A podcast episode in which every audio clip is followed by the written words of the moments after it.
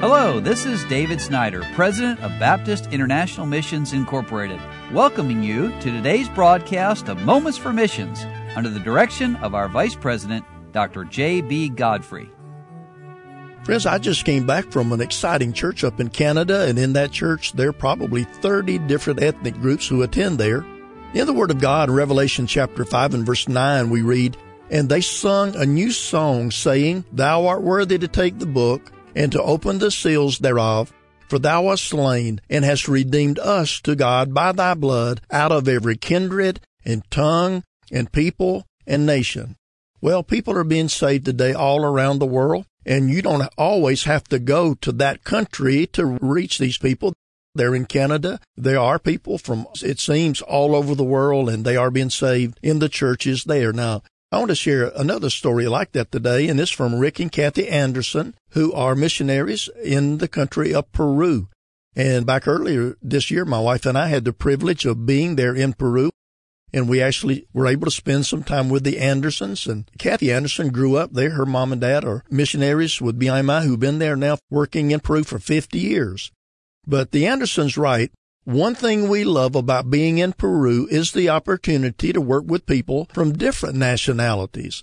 This past year, thousands of Venezuelans have flooded Peru in search of a better life. Now the challenge is to support themselves here.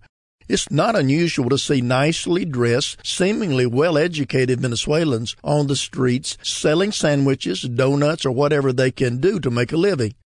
To celebrate Peru's Independence Day, our students at La Molina Christian Schools made welcome packages for Venezuelans. They took home two bags with food and warm clothes to hand out. One group of students went to an immigration office where they started to sing and spoke to those waiting for visas before giving them their packages. Well, in one Bible study, there are people from England, the United States of America, Canada, El Salvador, and Peru.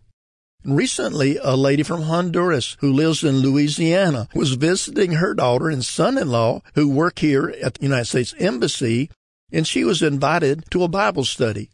She's a very nice religious lady, but after a couple of weeks of studying Romans with us, of course that is the book of Romans, she said that it was very clear to her that she could not rely on her good works but on the grace of God for salvation.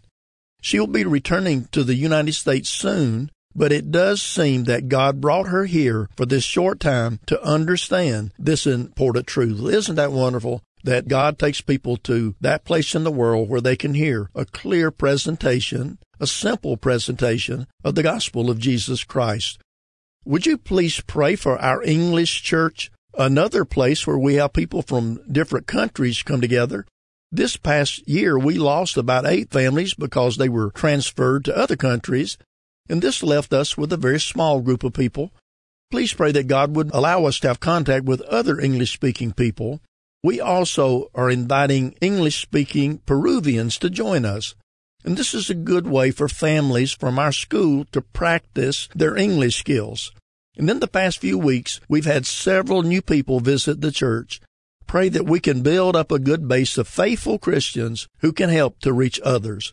And of course, they are in Peru. Spanish is the language, but there are many people who speak English and others who wish to speak English. And then there are people actually coming in from other countries so pray for Rick and Kathy Anderson and their family and the ministry that God has given to them, not just winning people to Christ and church planting, but also through the Christian school and the many different outreaches that God has given them there in their place. You've been listening to Moments for Missions. For further information, please write to BIMI, P.O. Box 9, Harrison, Tennessee 37341 or call us at 423 344 5050. Or you can visit us online at www.bimi.org. Until next time, may the Lord richly bless you.